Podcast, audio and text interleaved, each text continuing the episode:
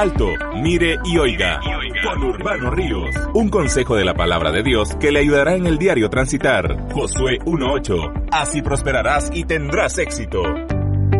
Gosén, Génesis 45, 10. Habitarás en la tierra de Gosén y estarás cerca de mí. Gosén tipifica cobertura. En un tiempo de la historia en el Medio Oriente hubo una hambruna de varios años, revelada en sueños a Faraón, rey de Egipto, y cuando Jacob o Israel fue traído a Egipto por orden de su hijo José, que en ese tiempo era el hombre más poderoso de Egipto después del Faraón, José los ubicó en un lugar que se llamaba Gosén. Era un terreno que distaba a unos kilómetros del centro de Egipto y de esta forma José dio protección a su papá y hermanos de la hambruna que azotaba a la región. Ya cuando pasaron los años llegó al poder un faraón que no conocía a José y este inició un trato hostil, duro contra el pueblo de Dios. Jehová llamó a Moisés y a Aarón y le dio orden para que viajaran a Egipto y luchara para sacar al pueblo de la esclavitud y llevarlo a la tierra prometida. Al resistirse el faraón, él envió plagas y juicios a aquella nación. Sin embargo, la escritura dice que en Gosén no llegaban los juicios. La razón, Dios cuidaba el campamento de su pueblo. El mensaje extraído aquí en este episodio, ocurrido hace unos 3500 años, es el siguiente. Hay un Gosén hoy para el pueblo de Dios. No le llama ni le da alegría eso, estimado oyente. Hay una cobertura especial para el creyente, para aquel que tiene relación diaria con su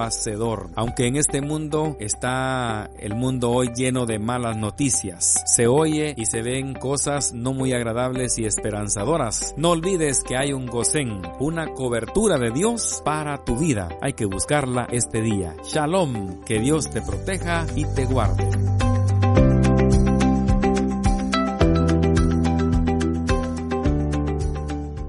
Alto, mire y oiga con Urbano Ríos. Un consejo de la palabra de Dios que le ayudará en el diario transitar. Josué 1.8. Así prosperarás y tendrás éxito.